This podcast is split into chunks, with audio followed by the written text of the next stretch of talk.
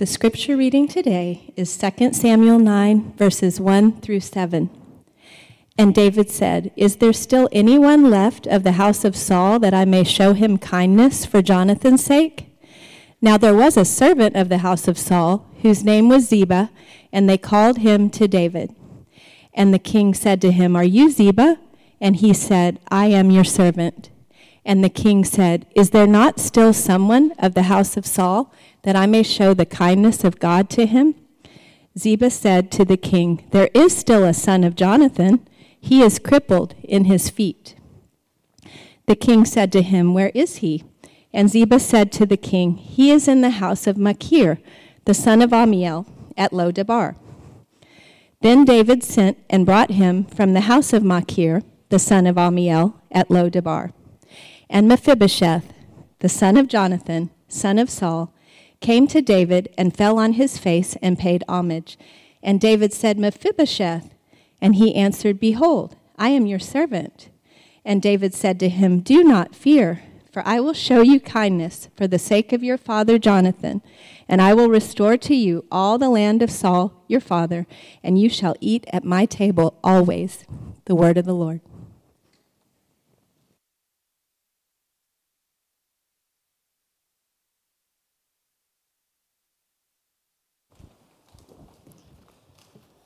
Kindness is a funny thing.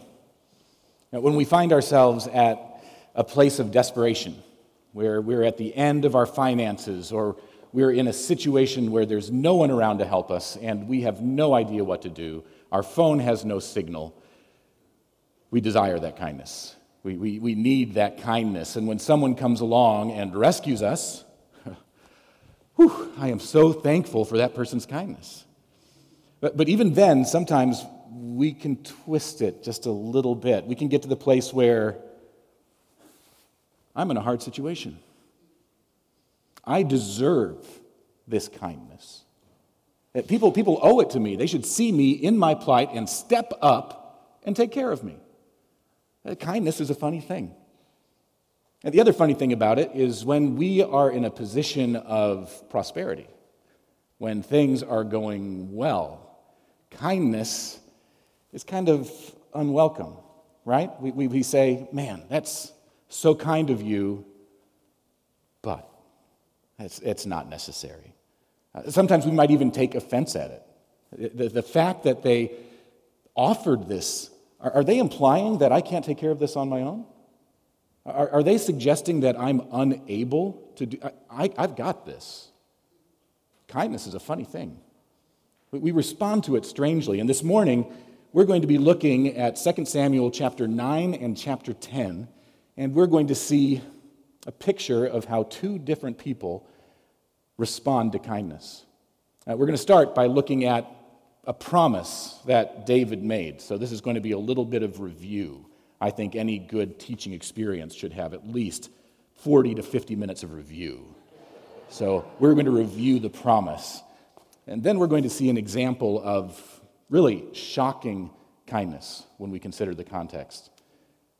And then we're going to look at a picture of someone who mocks that kindness. So, if you have your Bibles with you, go ahead and open up to 2 Samuel chapter 9. And what we just had Becky read for us David thought to himself, is there anyone still remaining from the family of Saul I can show kindness to for Jonathan's sake? Now, let's ground this for a second. David has been the king for about 10 years now. So, is there anyone still remaining? It's been a while since any of the Saulites were around. But he's saying to show kindness to for Jonathan's sake. And that word kindness. You've heard this word before in the Hebrew. It's one of the Hebrew words that preachers like to throw out there. It's one of the chesed. We, we like it because we get to go, the, the chesed of God. It's the loving kindness of God. It's the, the overwhelming, makes no logical sense to us beauty of God's favor to us. This, this picture of God's love. And that's the word that David's using here. Is there anyone left from Saul's line Jonathan's line, that I can show kindness to. And so this should remind us of those promises. So if we go to, you don't have to go there, but 1 Samuel 24, this is after the second time David spared Saul's life. Remember, David was on the run, Saul was wanting to kill David, and David had a couple of opportunities to take Saul out. But he chose not to because I'm not going to lay my hands on the Lord's anointed. This is, that would be wrong. So he preserves Saul's life, and they have a conversation. And then Saul says this to David Now I know for certain you will be king, and the kingdom of Israel will be established in your hand. Therefore, swear to me by the Lord that you will not cut off my descendants or wipe out my name from my father's family. So David swore to Saul. Then Saul went back home, and David and his men went up to the stronghold. So, in the midst of this nasty dispute, is really too small of a word, Saul was like, You're going to be king. Promise me this. Okay, promises? Promises good? Okay, you go back to your stronghold. I'm going to keep trying to kill you. Right? It's just an interesting season. Now we go back to 1 Samuel 20. We know about David's relationship with Jonathan, that close bond, that friendship. Jonathan says to David, If I continue to live, show me kindness from the Lord. But if I die, don't ever withdraw your kindness from my household. So now we have it from Saul, and now we have it from Jonathan. Not even when the Lord cuts off every one of David's enemies from the face of the earth. Then Jonathan made a covenant with the house of David, saying, May the Lord hold David's enemies accountable. Jonathan once again swore to David in his love for him because he loved him as he loved himself. So we have this picture now. David made these two promises to these two men, and they were significant promises. And, and the language of enemy, even when David's enemies are wiped from the earth, promise me, swear before God, you will not end my line.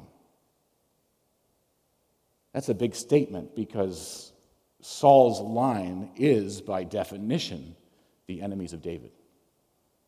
Uh, this is the context we're going into when David has this thought. So he summons this servant of Saul's family named Ziba. And he asks him, So are, are you Ziba? He says, I am your servant. So the king asked, Is there anyone left of Saul's family that I can show the kindness of God to?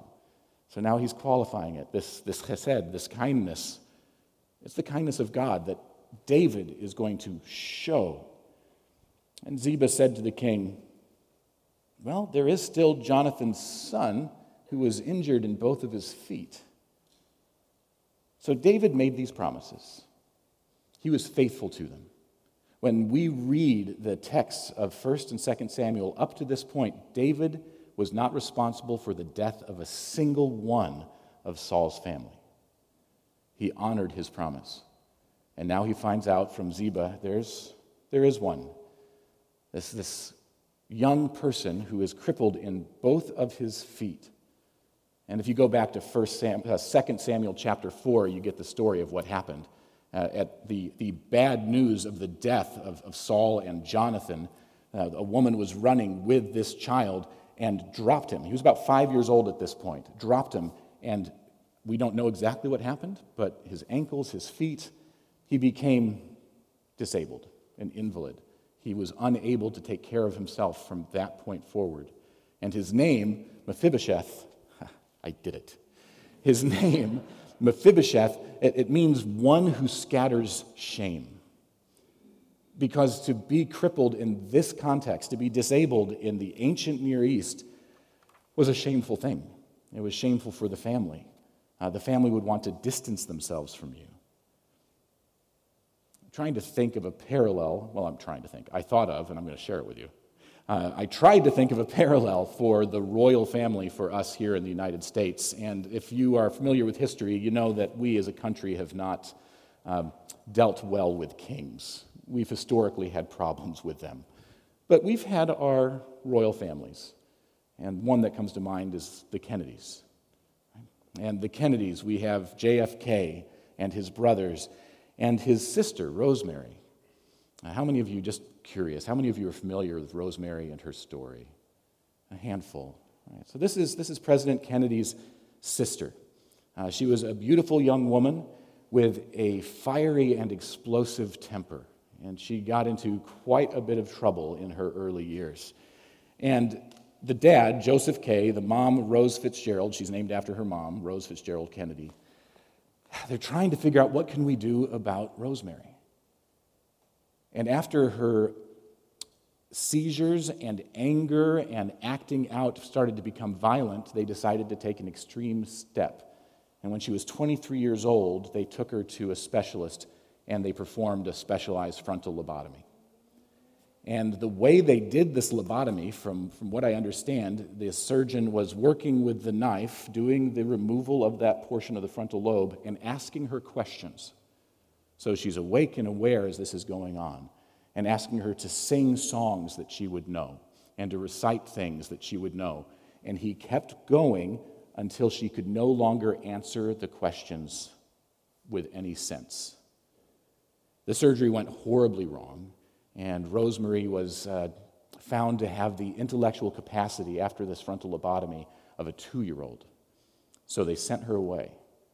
But now get this they sent her away to a home where she could be cared for, but didn't tell anyone what they had done or what happened to Rosemary, including her brothers. They didn't know. They just thought, well, Rosemary, my parents told me I'm President Kennedy. My parents told me, uh, no, uh, that she was a recluse, that she just was withdrawing from society. They, they didn't tell him the truth. And so she was completely buried and hidden away. The father, Joseph K., Joseph K., never visited her. The mother didn't visit her for 20 years. It wasn't until President Kennedy was elected that the news came out, that they revealed that this is what happened, and she is. Uh, in this place being cared for. But I'm telling this story because it's a sad, tragic story of what a family did to avoid shame. Because the dad did not want to do anything or have anything that would get in the way of his son's political aspirations. So he buried Rosemary away because she was an object of shame. And that's what we have here with Mephibosheth. His name wasn't really Mephibosheth, he who scatters shame. Talk about parents not being kind to their children. Uh, his name was Merib-baal, uh, which they didn't like that name because Baal, so they changed it to shame. But moving on from all of that, he was a shameful legacy, and so he wasn't known about. So the king asked, Where is he? Ziba answered the king, You'll find him in Lo-debar at the house of Machir. So Lo-debar had been set up as a house of refuge. And there, the house of Machir, they believed that this family were Saul sympathizers.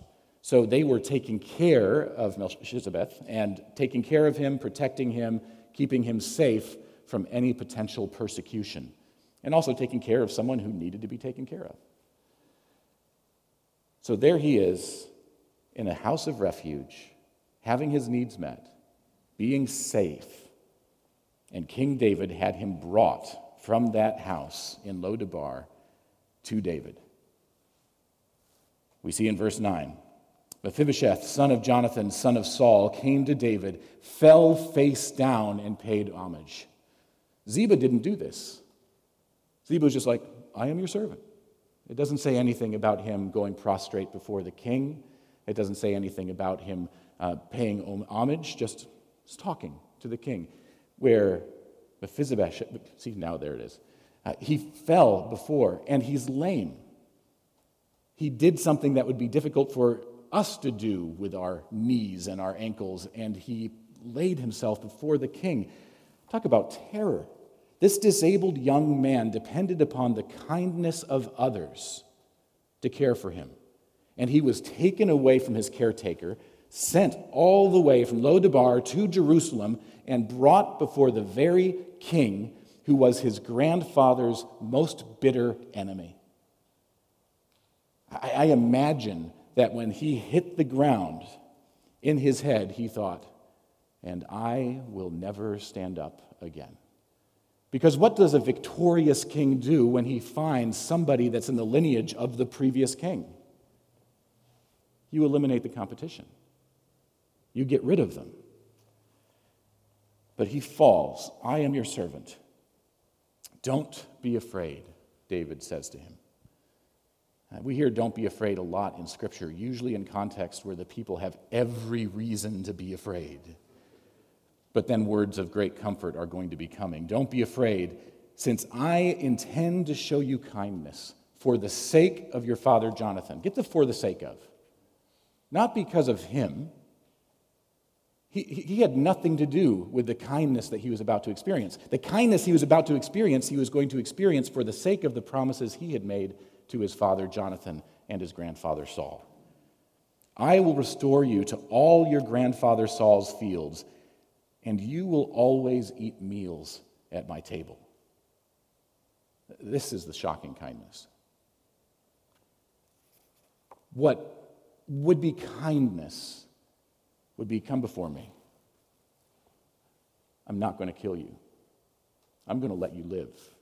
Despite the fact you would have a claim to my throne, I spare you. That would be kindness.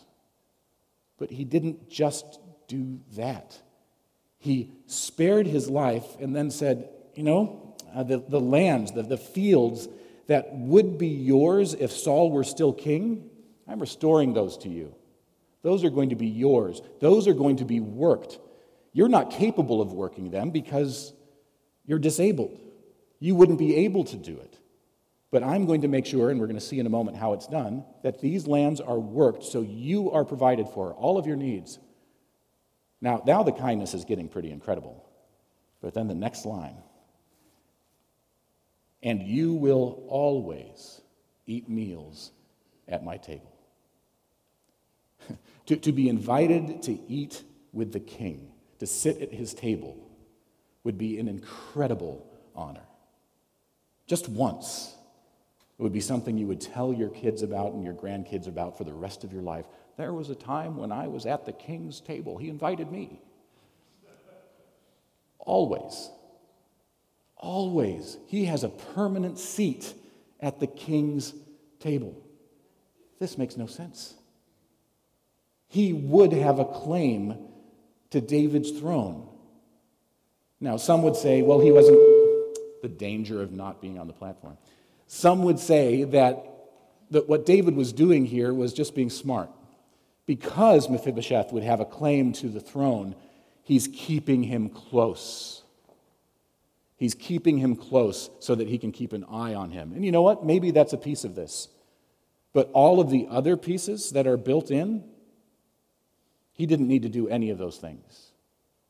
This is a shocking, overwhelming kindness that he's showing. And Mephibosheth, as I said, had nothing to do with this kindness. It's not dependent upon him in any way, it's dependent on David and David's covenant promises. And David here is being a good example. He's demonstrating what faithfulness is. We keep reading. Then the king summoned, oh no, there's a, there's a great line that I'm missing here. Verse 8 Mephibosheth paid homage and said, what is your servant that you take an interest in a dead dog like me? This should ring a small bell in your memory. David, when he was coming up to King Saul, after he cut the robe of King Saul in the cave, he came up and talked to Saul, and Saul gave him some favor. And he said, Why are you doing this? Why are you chasing after someone like me? Why are you chasing after a dead dog like me? David says of himself. I am nothing. Why are you chasing after me? And now we see that language echoed in Saul's grandson. Then the king summoned Saul's attendant Ziba and said to him, I have given to your master's grandson all that belonged to Saul and his family. You, your sons, and your servants are to work the ground for him and you are to bring in the crops so your master's grandson will have food to eat. But Mephibosheth, your master's grandson, is always to eat at my table. Now, Ziba had 15 sons and 20 servants. I don't think anything in the text of Scripture is accidental. And, and, rarely is it even incidental. There's something to be learned here. Ziba had all these sons and all of these servants, and he himself was a servant of King Saul. This is a pretty successful servant. But wait, he was a servant, he was an aide to Saul. Ten years at least has gone by since Saul's kingdom fell and David's ascendancy.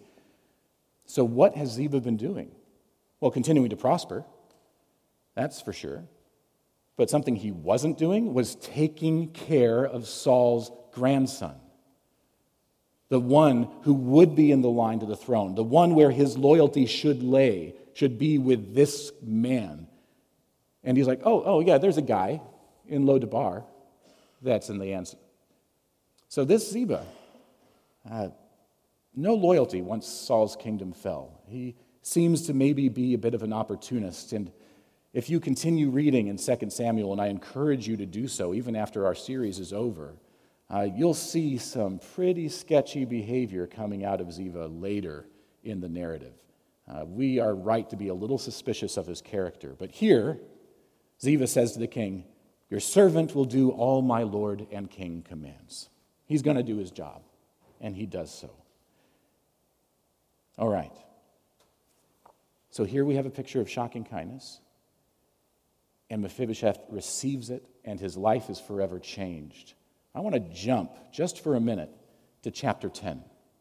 And this is important for us to look at because in chapter 10, we have the setup for next week when we're looking at the story of David and Bathsheba. To have this context, we need to understand what happens in 10. But I want you to notice the parallel between the beginning of chapter 9 is there anyone left in Saul's line to whom I can show kindness? And how chapter 10 begins. Sometime later, the king of the Ammonites died, and his son Hanun became king in his place. Then David said, I will show kindness, same word, to Hanun, son of Nahash, just as his father showed kindness to me. What was that kindness? We don't know. The text doesn't tell us. Uh, maybe when David was on the run, the Ammonites provided him with safe shelter. That may have been the kindness. We don't know. So David sent his emissaries to console Hanun concerning his father. However, when they arrived in the land of the Ammonites, the Ammonite leaders said to Hanun, their lord, just because David sent men with condolences for you, do you really believe that he is showing respect for your father? Instead, hasn't David sent his emissaries to spy on the land and demolish it? So, Hanun took David's emissaries, shaved off half their beards, cut their clothes in half at the hips, and sent them away. Oh, that's odd. I was thinking this morning as a sermon illustration, uh, preaching facing just this way, and then at this point in the narrative, turning around and just having half of my beard shaved off so that you could see. Uh, but then I think, thankfully, I chose not to do that. Half of the beard. Why, why would they do that?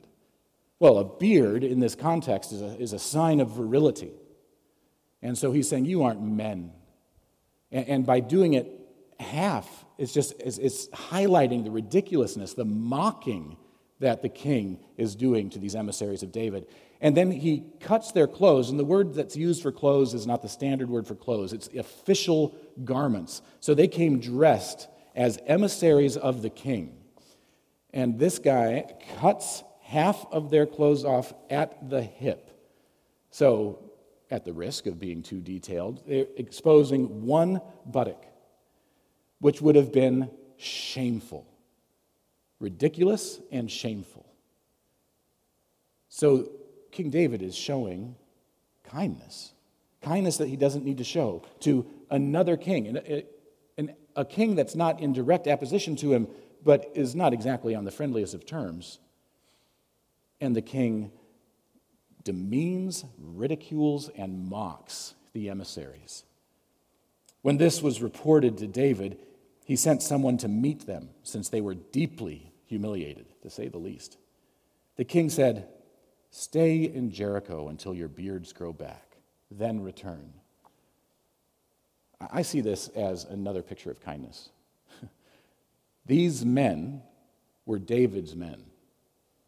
And if there's something that we've learned from the text so far, David's men were mighty men of mighty deeds, the Gibborim. These were powerful soldiers. And they let this happen to him, to happen to them. I could see how the king would rightfully say, You have disgraced me by allowing this to happen to you and exercise punishment upon them.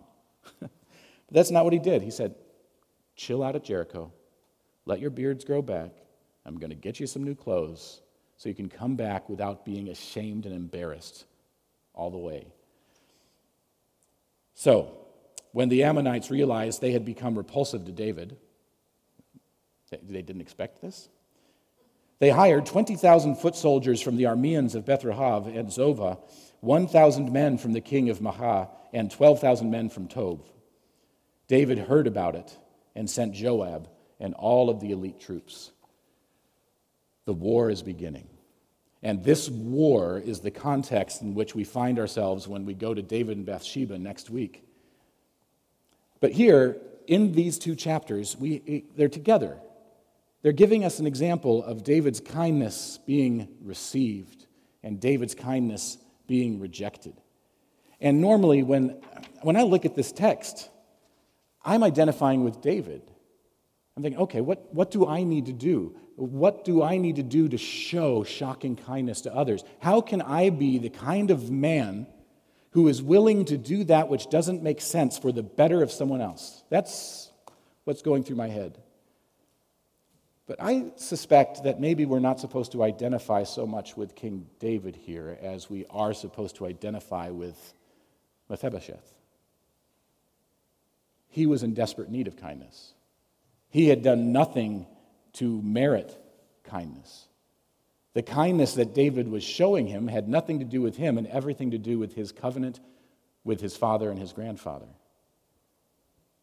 Every single one of us is in desperate need of the kindness of God that is given to us despite what we have done and the choices we have made and the things we have said.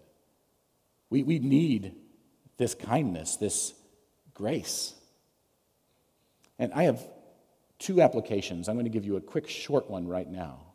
When I think of how can we rightly respond to the kindness of God, I think we need to pull it back a little bit and say, well, how do I respond to the kindness of others?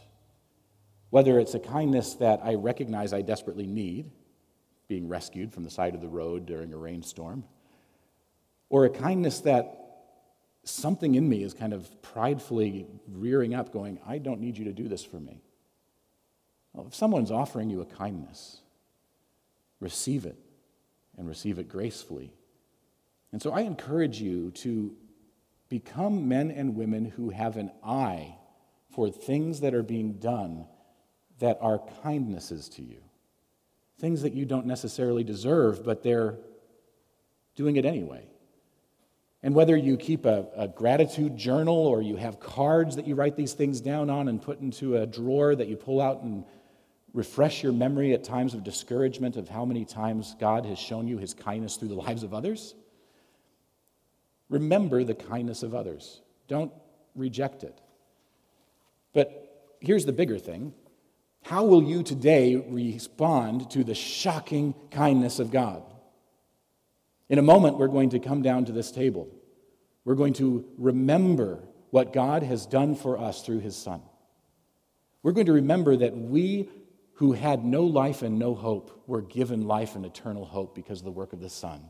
Not because we merited it, but because God merited it to us. What an incredible, shocking kindness. And as I look around the room, I suspect there are three different types of people in the room this morning. There are those who have received the shocking kindness of God and rest in the beauty of the promises that God has given, knowing there was nothing we could do, but God has done it for us. And to those, when you come to the table, I ask that you would celebrate the shocking kindness of God as we remember what the Son has done. And then there's others of us who, yes, we have, we've received that kindness. We have been saved by grace through faith. We believe in who Jesus Christ is and what he has done. But you know what? Sometimes it feels as though God is anything but kind.